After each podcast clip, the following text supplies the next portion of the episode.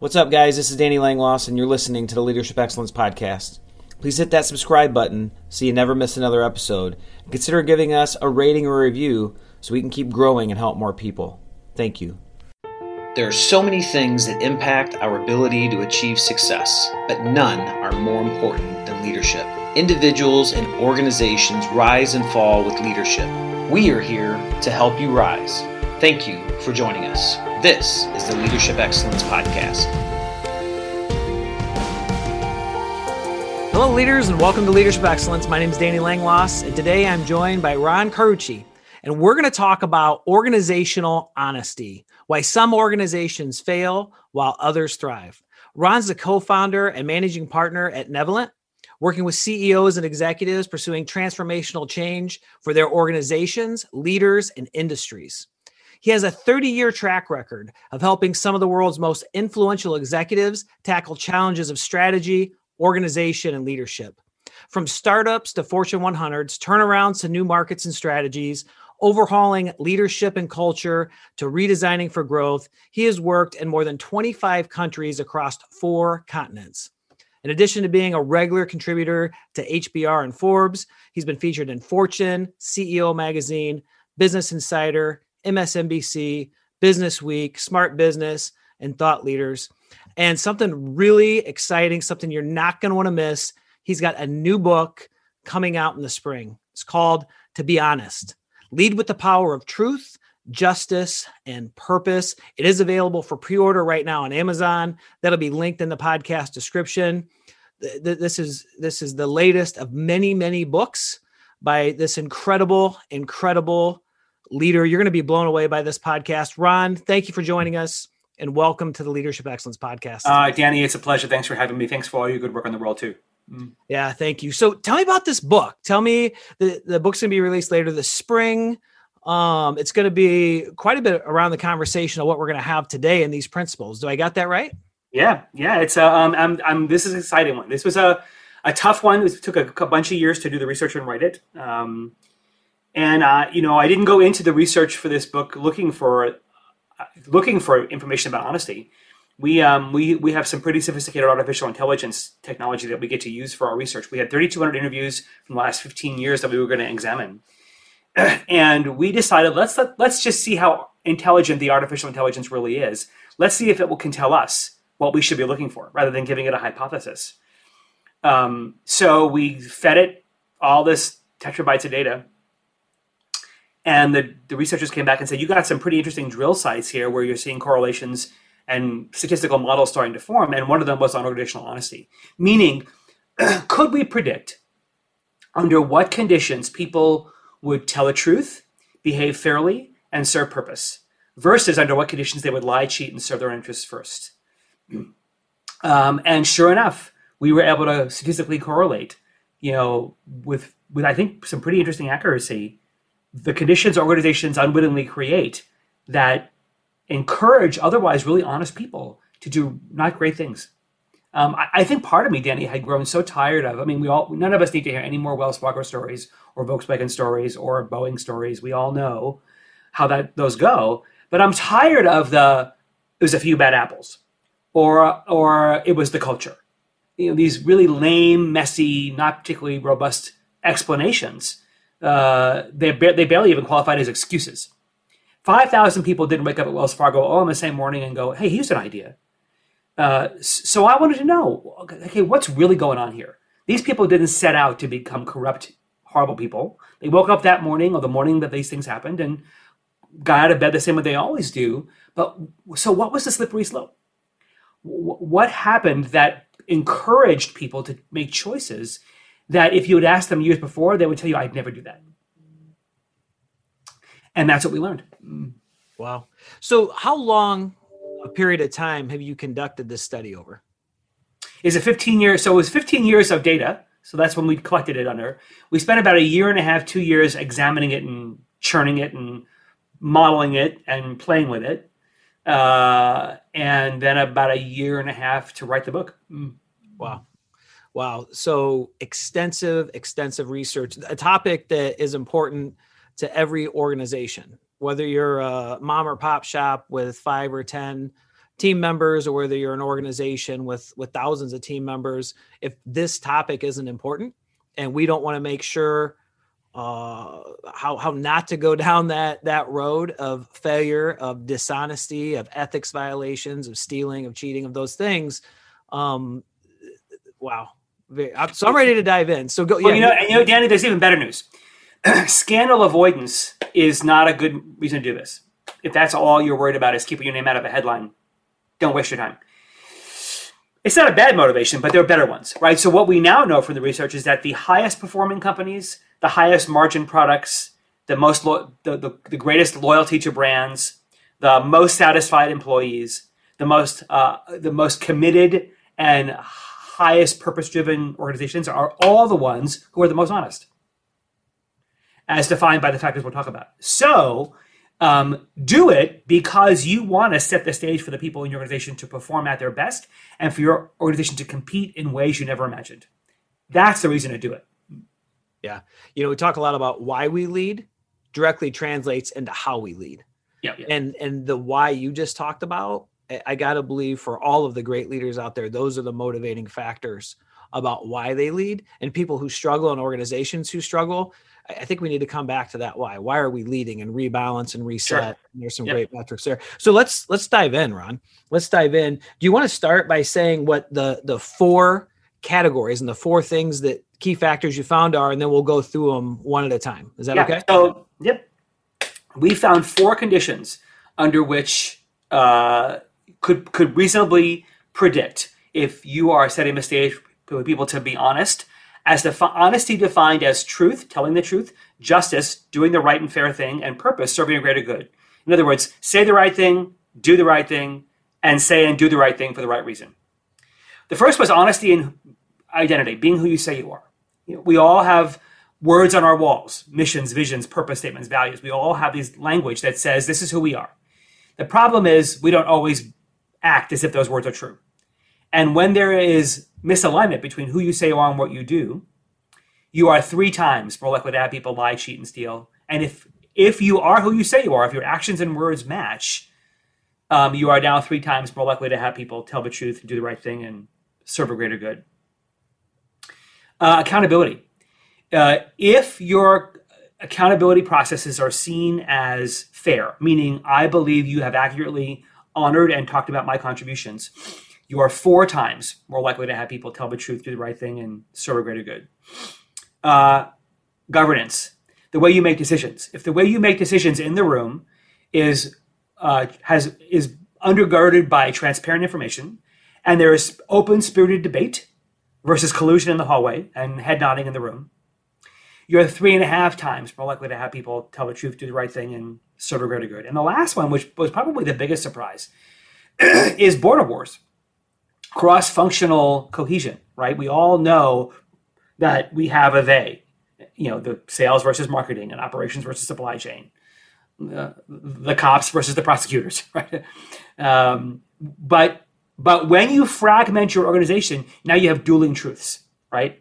But if you have a cohesive organization, in other words, when those seams are stitched, you are six times more likely to have people tell the truth, do the right thing, and serve a greater good.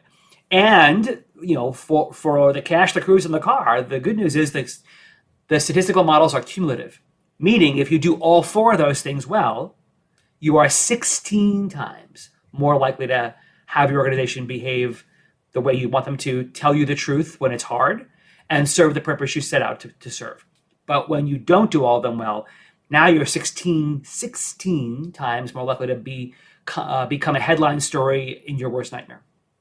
Wow. Very powerful. So let's dive in. Let's talk more about honesty and identity. Mm-hmm. We all say things about ourselves, right? Whether you're an individual or a leader, you have a set of values you proclaim to live by. You you you promise things to consumers or customers uh, about who what they can expect from you. And sure, every day we're going to fall short. But if you are not rigorously monitoring the, any gaps, especially systemic gaps, between what the words say and what the what your behavior says, um, you're, you're you're creating risk, right? So because when you've done that, now you have institutionalized duplicity.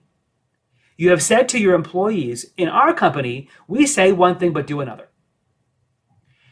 And what you've done now done is given them all permission to do the same. That has nothing to do with just just being true about no one's going to say, "Oh, we're only hypocritical when it comes to our mission." But with everything else, we're actually we're actually aligned. No. Once you have set the stage for misaligned words and actions, um, you now have said to everybody, that's how things work around here. So our words don't have to match our actions. Well, now you've you've let loose all kinds of problems. But, but but the worst thing for an individual is now I, I go home feeling shame, right? I know I have not been, true to myself. I know I have not lived up to the values I said I'd live up by. So now my own sense of purpose, my own sense of meaning is now being diminished by being in this environment. Wow. So we talk about walking the talk, the, the, alignment, right? The alignment of values. It's one of the big things in our creating a culture of leadership concept is for one, we got to know what we value, right? Uh, and, and value on a company. What do we value as an, as an organization? They're generally going to align pretty well with what we value leadership wise right? But then how are we aligning those values with the people that we're onboarding? How are we setting the example? How are we being and living the example every day? And not just when it's easy, when especially it's, when it's hard, especially when it's hard, especially especially when it's hard. Interesting. So, honesty and identity. If if we are aligned with who we are, and we are living as who we are each and every day, our organization is three times more likely to be founded in this truth, justice, and purpose. And you don't get here's the hard part: you don't get credit for good intentions, right? I don't think leaders wake up in the morning and just because on the wall of their lobby it says we value respect or we value diversity or we value teamwork or you know pick pick any of the common ones. I don't think they get go to work in the morning thinking, now how could I violate that value? What could I do to really look like a jerk? Because leaders intend in their minds to act in accordance with those values, that doesn't count. It only counts in the eyes of the beholder that they perceive you to actually be doing that. So when you violate that value, and you may not even know you did it, you may not even appreciate that your actions, your decisions, the way you allocate resources, the way you hire and fire, the way you conduct a meeting, you may not you may not even understand the ways in which in the eyes of your constituents you are departing from what that value says if you don't get that feedback, if you're not having honest conversations, if you're not bringing those statements into the room and saying to your team, hey, how are we doing? Where are we living up to these promises? Where are we breaking these promises? Where am I breaking these promises? And have honest conversations about it. You cannot assume all is well with the world. You cannot assume that no news is good news. You have to assume, frankly, that there are just blind spots you're not seeing, and there are ways you are violating those those promises that you just can't see. Wow. 100%. So one of the things you talked about, you don't get credit for good intentions. And, and one of my favorite sayings is that good intentions pave the road to hell. Yeah. Um, you know, we, we don't get any credit for intentions. We talk about the eye of the beholder. As a leader, it's it's not fair, but we got to know and understand these things when we step into these positions. Our microphone is always on. And unfortunately, with a with a with a with a bullhorn at the end of it. The bullhorn at the end of it. And unfortunately, and I heard you talk about this in one of the presentations that I that I'd watched. You know, it isn't just what you say; it's your body language.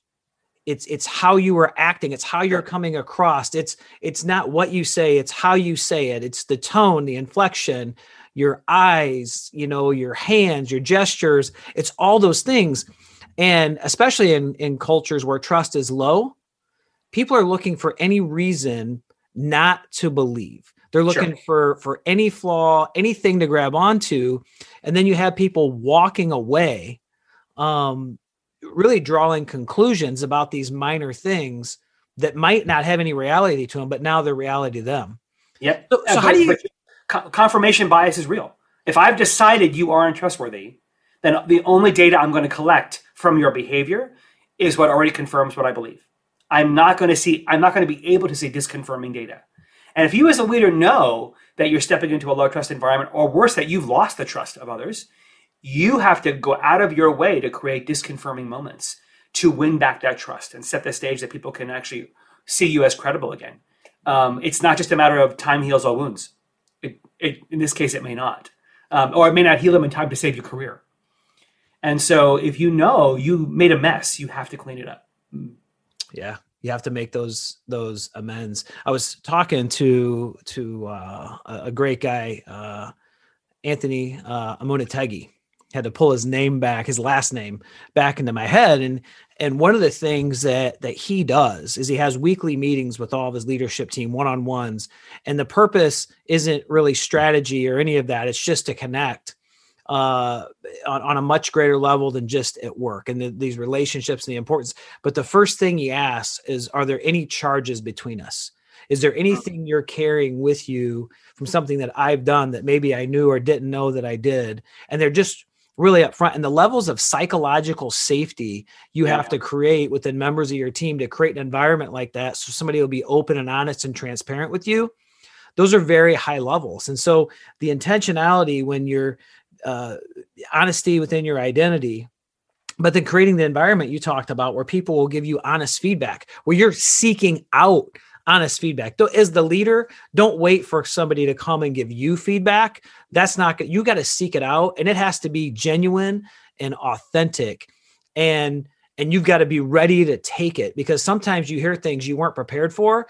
But again, your microphone's always on. You can't necessarily show that. Can't and react. you really got to want to make amends. The minute, the minute you become defensive, um, you're, you're just signaling to people that you didn't really mean it, right? Um, but that's a, that's a great segue to the governance one because part of governance transparency is cultivating spirited voices, cultivating a culture of dissent, making it okay um, to people to come in the room and disagree with your choices, to be part of a decision making process that actually is transparent, where all the data and the dueling fact bases are on the table and in the room. And, and you have to understand that as a leader, it's not enough just to create a psychologically safe environment where people can speak their minds. Your job is to create the expectation that they actually do it. That, especially if you're on a leadership team, you have to understand it's my job to speak up. It's my job to say what's uncomfortable. leadership is the ability to disappoint people at a rate they can absorb. If you're if you're looking to make people happy and and make and be popular and be liked, you probably shouldn't be leading. And so your your choice making apparatus, your governance processes has to include the ability to, to for people to bring their voice, all their voice, um, and and freely dissent without any fear of your reactions or any fear of anybody's judgments. Um, and if they're not doing that, you should believe that they're doing it somewhere. You know, you may not be hearing it, but if you're not, you should really be curious about why, because it, it's not that they're not telling you something isn't random there, there is something in the water, could be something you're putting in the water, that's telling them it is not safe here for you to say this. Um, it may be a reaction you had to some bad news five years ago. It didn't matter. The folklore sticks around. And so, um, my, my simple standard to leaders is this if you don't have people coming into your office two or three times a week, regularly saying things to you that make you uncomfortable, you can be very confident that your leadership sucks. It really is that simple. Wow. Now you can be okay with that. That's no judgment. If you if your standard of leadership is low and things are working and you're not seeing any consequences just yet to your organization, then you know you, you're just you're playing with house money. At some point, the, the chips will get called in, but that's that's your choice. But don't assume. Uh, of course, they tell me, or I, I said I'm an open door, or I'm an open book, or you know, I listen. I I know my people, and they know me, and they can come to me if you're telling all the, those things in your head, um, but it's only happening once every three or four months, be be very curious about that gap because that's not enough. You cannot tell me that things in your organization are going that well that several times a week there are not reasons to come into your office and tell you something that's hard to hear. And if you're telling yourself, my people are empowered, they're just fixing it, I don't have to know about it. That's really dangerous because you should A, want to know what's going on, and B, if they're trying to clean it up before you find out about it, that's even worse. So it sounds like within, I mean, within this segment, justice and accountability, communication, open, two way, honest communication is essential. It, it leads me to Brene Brown's quote, courage over comfort. Mm-hmm. The she said something that I thought was really powerful and that's the expectation that if they see something or if there's an issue, they say something. And and setting those the time to set that expectation isn't after a problem or an issue has occurred. The time is to to set those kind of expectations up front before beforehand. And as, in a normal, as a normal way to run your business. And, and I and, and I want to make sure people listen and don't take that as like an expectation is in like a power authority thing. No, that this is an expectation out of all of us. This is a positive thing. Yeah. And it, it is also empowering. And you know, it, it's it's funny. We want to give our team the the leeway and the freedom and the power to do their jobs. But when there are issues and problems, even if they're being solved, we want to know about them. Yeah. Now, as as leaders, we have to have trust in the people on our teams to deal with them. And oftentimes, this has been a really eh, tough thing to handle as a leader, not to to keep my mind my mouth shut about it, but we always want to know what's going on, even if we can't act on it, because certain moments will allow us to act on it. So, what I mean by that is somebody on your team comes to you, shares information with you, they don't want to be put out there that they came and shared this information with you, but it's better to know the information and not be able to act on it immediately and to find a way to be able to fix the issue than to never know the information at all. Uh, yeah, that's a hard one, Danny, because now we have collusion, right? Now we have that are, are from a governance point of view, you know, a transparency issue. Now you're making your own your, one of your primary forms of transparency a colluding environment, where we have third party hearsay and all kinds of stuff. And that's a dangerous game to play. You know, especially when, when your team comes into you and says, Hey, I, I don't want to talk behind anybody's back, but I just could you just give me some coaching about Bill? You know, now I'm trying to make it look above board. And I, my coaching to executives is just nip it in the bud. Don't, don't, you know, no matter how sincere and genuine the person's struggle is, if their struggle is with somebody outside the room, get them in the room. Because I, because doing the right thing for the wrong reason, getting the information a bad way, um, what are you going to do with it as a leader? There's no you you are hamstrung. There's no way you can act upon that data without outing somebody or without corrupting the collusion. And so my advice to leaders is when Susie comes into your office to talk about Bill, say, hold on, Susie. Hey, Bill, come on in here. I think you're going to want to hear this. And get Bill in the room and make her say to Bill in front of you. Um, because, and if Bill's an idiot, then fire them. But but but the minute you start training people to bring you information, um, now you're teaching them to be consigliaries. You're creating a very hub and spoke fragmented environment because because you've told your team you have to talk to each other. Just talk to me. Well, you've now trained them to think I'll, I'll do all the teamwork. Uh, it'll be a massive hub and spoke model here where I'm the hub and you just come be my spokes. So it's a dangerous slippery slope to allow people to bring you information um, about somebody or about an issue for which you then have to go act upon it. Mm. Yeah, and I'm trying to think of like uh, exact situations because what you're saying, I 100% agree with. And most of the time, if somebody brings in an issue that's happening or an issue they have with somebody else, then I'm coaching them with how to have a proactive conversation with that other person. Um, and I wish I could. Have, I'd say with an expectation that they go do it. Oh, 100 percent. Right. And I, I want to hear tomorrow how it went. With the follow up. Yeah. That, that, that accountability and follow up isn't there, it, it, it never, it never happens. No. Then it's a, you know, I give it some more thought. You know what? I th- it's not that big a deal. Yeah. But somebody coming in and, and speaking to you with bad intentions, honestly, is the scenario that you presented to, to allow those types of things to happen and continue that becomes very problematic. I, I, actually think sometimes they also come in with good intentions. I think when I come to my boss and say, you know, I'm I'm just I need some help. I'm really struggling with Bill. Um, I, I, I'm, want to work better with him. I'm just you know, I, and and it's but it's collusion, right? Now, if that leads to a, I'm going to coach you how to go deal with Bill, right? And we never had this conversation, but but I'm going to cone of silence here, and I'll prepare you to go have your conversation with Bill. But that's fine but what that person really wants you to do is go deal with Bill. Yeah. Right? Their, their, whole, I mean, they may be feeling helpless and frustrated and at their wits' end with Bill, and that's okay. Um, they probably have talked to two other members of a team to make sure. Do, not you think Bill's a jerk, or do you have trouble? do you struggle with Bill too? you know, and again, probably well intended, not trying to sort of throw Bill under the bus. But once they've done that, you've now said we collude. That's what we do here.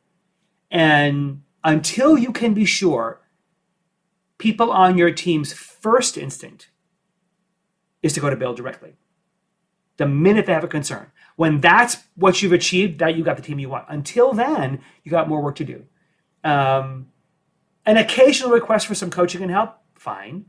But until you can tell me your team, you know, scrums with each other just fine, scrums with me just fine, scrums all together just fine, and then go have a beer together, um, you you should you should want more for your team. And if you're leading an organization, you need more. And so you're talking, uh, you know, organizations that are performing at their highest levels you know? And so i'm looking at it from an angle a little bit with a few places that i'm working with right now about how do we get there? How do we build those competencies? How do we create that value? One of the things we did this early on when i was a police chief um, and it's continued now it's throughout the city is a solutions not problems approach. Like you you're not allowed to bring a problem. You have to bring a solution. Yep. if you're facing something that you're struggling with you know we'll coach and mentor and develop and really ask a lot of questions because the answer is generally within our team member or reframe and give people a little different way to look at it. But for them to go out and solve their problems because one thing that happens with leaders is just what you were talking about is they become that central hub for all the issues and problems for them to solve and deal with and the next thing you know they're in the daily fires every day they become the they become the answer ATM. Well, yeah, and, and, we can't do that. When somebody walks in with a problem, they got to leave with that problem. But we want to equip them better to deal with it and handle the problem. And if that becomes a reoccurring thing where somebody's popping in and doing this, you've really got you've really got to end that, and you've got to end that um, fairly quickly. And I think part part of the, I mean, I think the creating ownership in other folks is always a great notion. I think sometimes we become so solution minded that we forget that that you have to define the problem correctly, right? So when when yeah. Bill comes in and says the problem is Susie's late to all the meetings and, and I want her off my team, that the solution is let's replace her. Well, I brought you a solution. Do I know that that's the right problem? I don't know, right? How, tell me how you diagnose that. Tell me what else you've tried. And so I think um, the bring me an answer game can be a little bit tricky when you bring me an answer that's a bad answer because you did, because you had a, because you asked the wrong question. And so the whole solution focused versus problem focused is a great premise when you've taught people to do good problem solving. When they have the skills to actually diagnose and define the right problem versus when they define the problem as the solution. The problem is I need more budget. Well, maybe, maybe you wasted the money I gave you, right? So uh, I, I, think you know my, my my qualifier is always to people to leaders who say, "Don't bring me problems, bring me solutions." Is do they know how to do have you taught them how to do problem solving? So they can bring you the right solution because they're going to bring you answers you don't like. And then when you say no no no no then, you, you're playing bring me a rock right? And everybody hates that game because it's never going to be the right rock. So now you've told people i want you to bring me the answer that that's in my head. And now they're all just trying to sort of read your mind and you've made them even less uh, empowered to solve their own problems because all they're doing is trying to guess what you're thinking so it's always an interesting qualifier when you say bring me solutions yeah. to make sure that you've equipped them to do that. It, it, takes a it takes a leader who's a skilled coach. Very skilled. It, it takes and, it takes, and patient and really patient. Yeah, and and the premise behind it is that you know people who see problems continue to see problem after problem after problem and then that becomes complaining and then that inserts negativity into the workforce so we have to switch it around and when we see a problem instead of it generating a negative energy within us it, seeing it as an opportunity to create a meaningful change, to see it as a challenge instead of a problem, and then to give people the skills and tools they need in those moments, in those teachable moments, right? Because it's great when they bring it to you because they don't you're not going and speaking to them about a specific topic that all of a sudden they feel am I in trouble for right. and then you capture you capture those moments but you know being able to clearly identify that problem is a is, is a big big deal and I, I see this a lot of times I see it in strategy things, but I but I also see it in in a lot of people things, right? There's this inherent fear of man worried that if I step up, if I say something, if I choose courage over comfort, that that's going to cost me in some sort of personal terms. I think this fear of man is one of the things that stops you know many leaders from stepping up and doing the right thing in the right moments holding those lines of, of positive accountability. And it's really a destroyer of, of justice and accountability. Yeah it's well it's true. It really it, i mean you you are we make our worst choices when we're fearful yeah um, and uh, you know let's transition to like the accountability one so you know when i part of the challenge of my own fear is of being invisible right so it used to be that when our work Performance management was simple. You committed to making X hundred numbers of these things. You, you did more, you did less, you did what you said. The problem is t- today. Today, our our people's remit isn't a production number. Usually, it's it's really uh, an idea, an analysis, uh, a, cre- a, cre- a creative approach, an insight, um, an assessment. I mean, today more than ever, the contributor and the contrib- contribution are are fused. So when I, as a leader, am evaluating your work, which you know I can tell you it's not personal, but the reality is today it is, because when I evaluate your work, I'm evaluating you.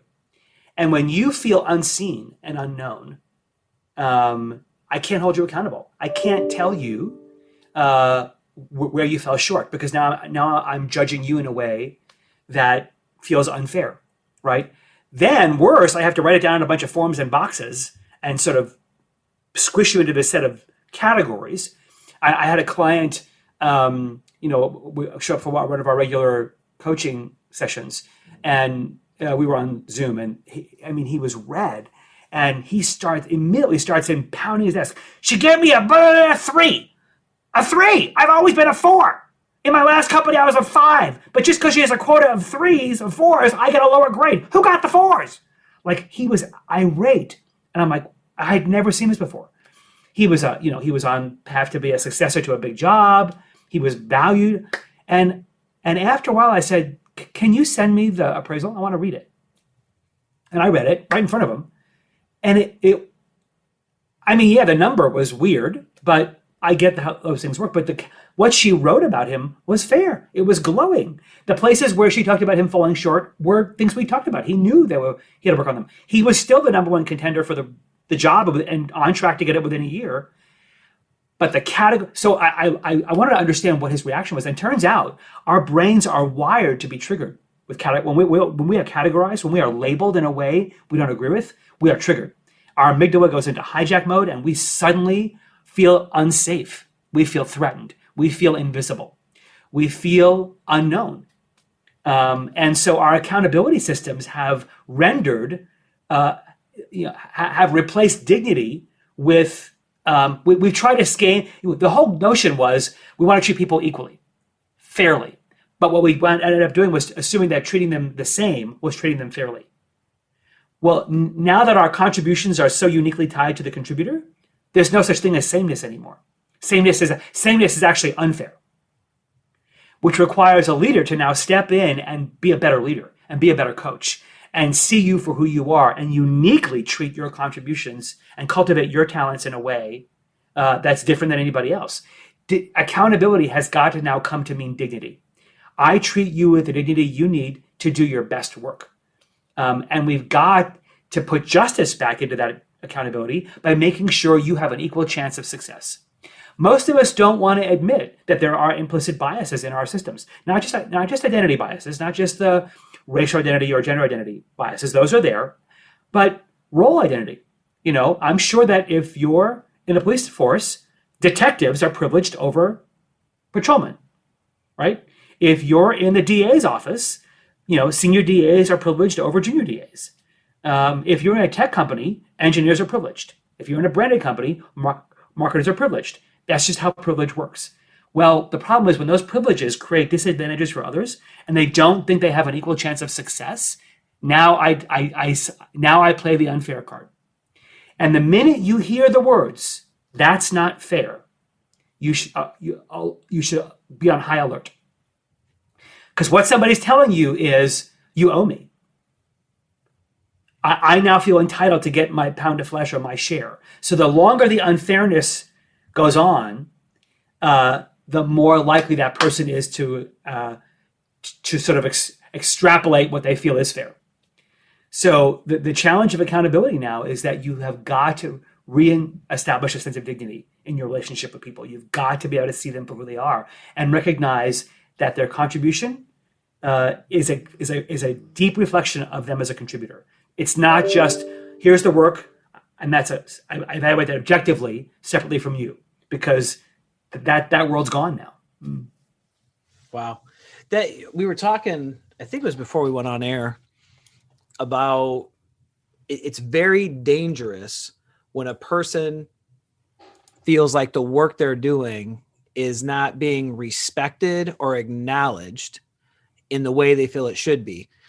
So but it's but it's even more dangerous when they feel like the evaluation of their work is unfair. And i think you just did a good job of walking of walking through that. And so the, the job of, of leaders, and I've been in these situations where we're doing performance evaluations or having a conversation about something that maybe didn't go exactly the right way, of making sure we separate any actions or behaviors from the value and the dignity and the respect of that individual. And you're driving home pretty significantly what that creates and what it causes, and more internally, what that's creating within people and I just I don't think a lot of leaders give that much thought. You know, I, Danny, I think that leaders were trained in an era where fairness meant um, sameness, and sameness is not equality, right?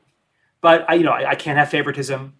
I can't, uh, which is also unfair because I mean, not that you want to treat people with less respect, but not everybody's the same talent levels right? You have people who are more talented than others. You can treat them all with the same regard and respect, but if your highest performers are getting treated the same as your lowest performers, why are they going to want to high perform anymore? So your ability to maintain the, your managerial judgment to treat people according to what they're contributing, according to what they're capable of, without changing the level of respect or regard, you can still hold them in very high esteem, and they should feel your esteem. They should feel your regard for them, regardless of how you assess their contribution. But when it comes to assessing contribution, you have to do it honestly. Um, and that means not being afraid to say, you fell short, or here's how you're falling short, or here's how you can do better. And creating, and creating an environment where people want to come to you and say, um, how can I do better? What can I do to learn? Mm-hmm. You know, people are hungry to excel. Don't don't not feed that hunger. People people inherently want to be held accountable for their contributions uh, and their commitments. And if you if you pull your punches or try and soft pedal it or try and make them okay when they fall short, they're not going to learn from that failure.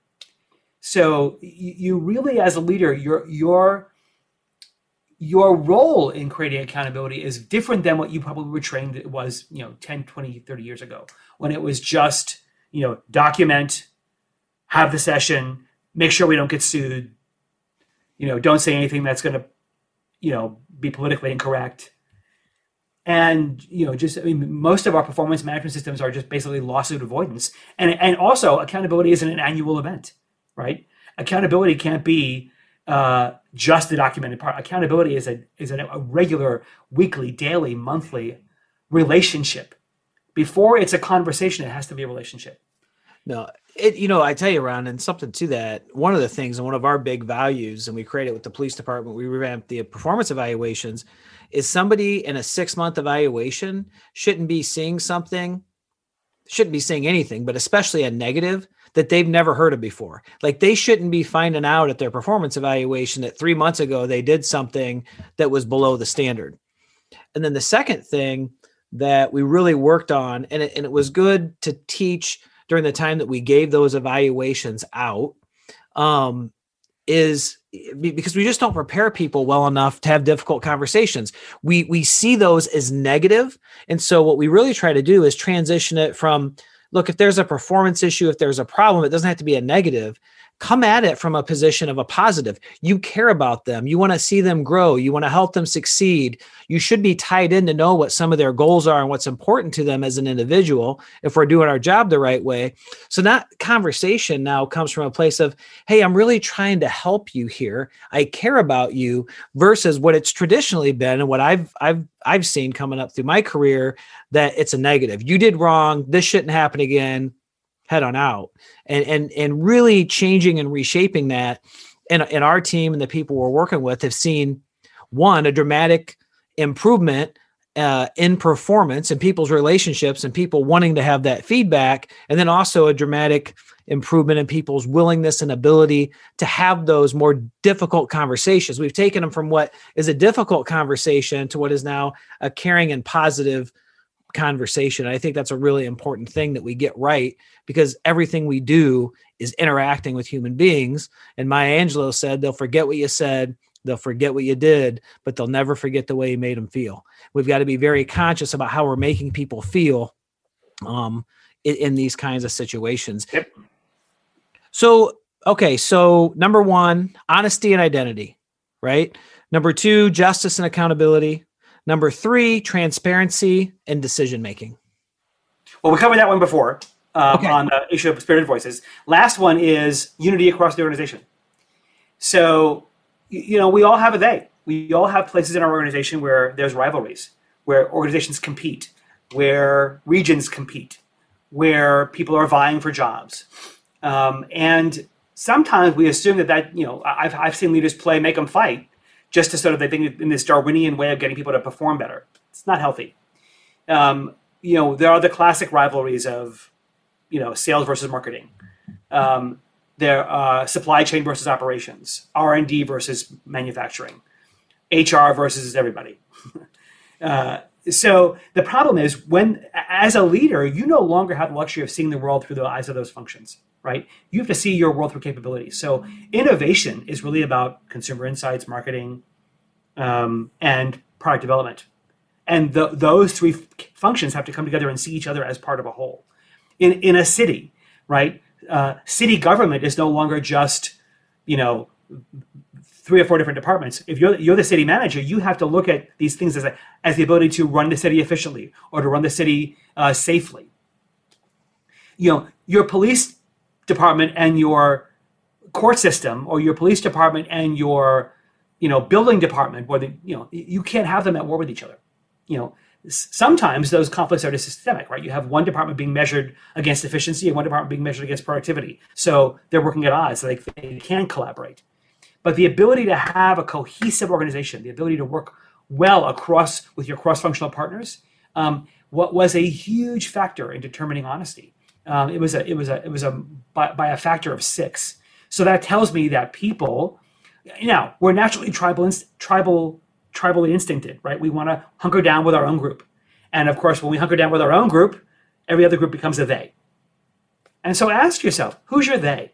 Who in your organization are the ones that when they come down the hall to a- ask for something, you're like, um, who are the ones that when you go to ask for something, sort of stiff arm you, right? Where are the places where there are, are relationships across borders within your system that you know need to be better? because you're leaving there's a lot of ethical fungus growing in that in that crack and so the importance of creating a cohesive organization if you want people to feel part of a bigger story than just their own and feel part of a greater purpose you have to create one and if the story is fragmented by their own groups and the only loyalty they show is to their own team at the expense of others uh, you're setting the stage for having to play a lot of play a lot of referee games um, and uh, when, when, when, and you'll know it most when your system is tested. When you have a, a challenge or a problem, when there's an economic setback, when there's a product problem, when there's a major customer issue, and those people have to work together to coordinate, and all you get is scarecrow arms, that's when you'll know your system was not as cohesive as it should be. Yeah, this this is a problem in so many organizations. I think of so many different examples, but I'll just talk about our, our city. Um, you know, and it's one of the reasons that I end up transitioning becoming the city manager.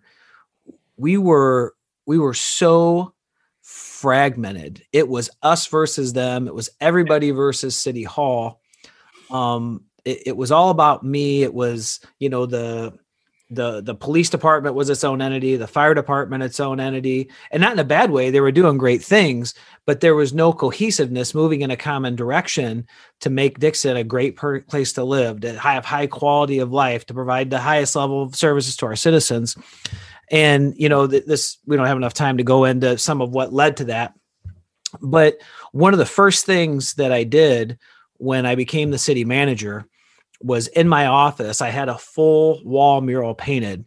The city of Dixon on our main drag has an arch says Dixon on it. It's a it's a landmark feature, and so the artist uh, hand you know drew painted the arch, and underneath the arch is a squad car and a fire truck and a dump truck and a water tower. Every department is represented under that arch that says Dixon, and the message from the very beginning is we are one team our purpose is to serve Dixon and then to show and demonstrate to each department how each function does come together and where they come together. You know, when we have a hostage barricade situation, we need the street department to come and set our outer perimeter and get those barricades up and stop people from coming in. You know, when we have a, a water leak on a main highway coming through town. We need our street department to come help, our water department. We need the police to come and direct traffic so we can get that fixed and restore that. And, and really showing people how it all worked together was was just transformational. And and and by no means I want to be listening to this thinking that I did that myself. We put incredible leaders, revamped our entire leadership team, uh, became about service instead of power, became about unity, um, and it it was just transformational. And now during COVID pandemic, where you talked about problems, stress, crisis, the way this team has pulled together to support each other and to support the community, to support our businesses has been nothing short of, of phenomenal. So, uh, so much, so many great, so many great insights today is there anything else in the unity ron that, that you wanted to cover before we transition maybe kind of to a call or action and to a recap? I, well, I think I think every leader has to sort of soul search and think about who have you othered, who have you uh, labeled as uncooperative, as a pain in my neck, as um, you know working at cross purposes with me, and who's labeled you that way, and what did you do to contribute to that? Um, and more deeply ask yourself how have you justified that it's okay? How have you al- allowed that strain or that estrangement to be okay? Um, because you just have to accept the fact that fine you want to be you, you feel safer you feel justified in your anger or your cold shoulder or you're treating them as them or you know the, or you know we're the second class citizen they get all the money whatever. But just know that you are hurting your organization. You're hurting your city. Just know your choice to stay estranged or to stay incoherent with a, an important colleague is your choice to put your own niche into um, especially if you're on the if you're on the if you know you've been othered if you're a woman if you're a person of color and you know you've been othered by a white person if you know you go to them and say here's how i'm being othered here's how i'm being I, I don't feel respect from you. Talk about it. Um, because any of those fragments in your organization, in your system, even if you're just one of them, um, you are contributing to the weakening of your organization's ability to perform. You may say, say you're okay with that. That's fine, but just be honest about it. Yeah, no, absolutely. I'll make one little tie into it, get your get your feedback on it, and then we'll we'll go ahead and roll out. Um, so so this doesn't have anything to do with with the the reference as far as you know how women are treated disparately or people of color. It's it's in regards to that. When you talk about how am i othered maybe there's a problem. One of the first things that it's an expectation. When our when our leadership team when our people are are having an issue or there's a problem or they're feeling othered if i'm understanding it the right way the first question we ask ourselves is what part of the problem am i like if there's a problem, the first question we have to ask is what part of the problem am I? And until we've eliminated us and owned our part, we don't have the right to ask somebody to own their part and make those changes. And so as I'm as I'm thinking about this and this conversation and, and how you've closed this and this call to action about who have you othered, it immediately transition into if there are issues, what part of the problem am I? And so a build on your call to action is if those things are there, you, got to look inward. And if there there is a problem and you're a leader, and this is a leadership podcast, we want our team members to come to us and let us know if there are charges, if there are problems. But it is your duty and it is your job as a leader to be the one that proactively goes out to to fix things. You know, as a leader, you've got to set your ego aside. Leadership isn't about being right. It isn't even about making the decisions because a lot of times, even when you're right, you got to fall on the sword, right? And a lot of times there's decisions that maybe you wanted to make, but you've created a team that that you've empowered and you're listening to them and you go in their direction. You know, and so so just just a ton of important things. Again, you know, talking with Ron Carucci. Did I say that right? You did. Yes, yes. Um, on organizational honesty, you know, why some organizations fail while other organizations thrive. Ron has laid out the four key factors in his 15 years of research honesty and identity, justice and accountability, transparency and decision making, and unity across groups. Again, I do want to remind our listeners I mean, Ron has so much information. The depth here we're scratching on the surface of the depth of information that he has brought um, you know from this research and what he's brought into this podcast. And so if you're interested in learning more which i know i am i'm going to be ordering it as soon as this episode is is done being recorded. Uh, this episode will launch in a couple weeks. His book to be released this spring or available now on amazon for pre-order is to be honest lead with the power of truth justice, and purpose. Think about it. If you lead with the power of truth, justice, and purpose, it is going to set you, your team members, your organization on fire. You're going to do things you've never done before. Ron, thank you so much for joining me today. Danny, a pleasure. All the best to you as you continue your good work in Dixon. Yeah, thank you very much. To our listeners, if you enjoyed this episode, please smash that subscribe button so you never miss another episode. Consider leaving us a rating or review. It helps us grow more organically. And remember, always be committed to excellence.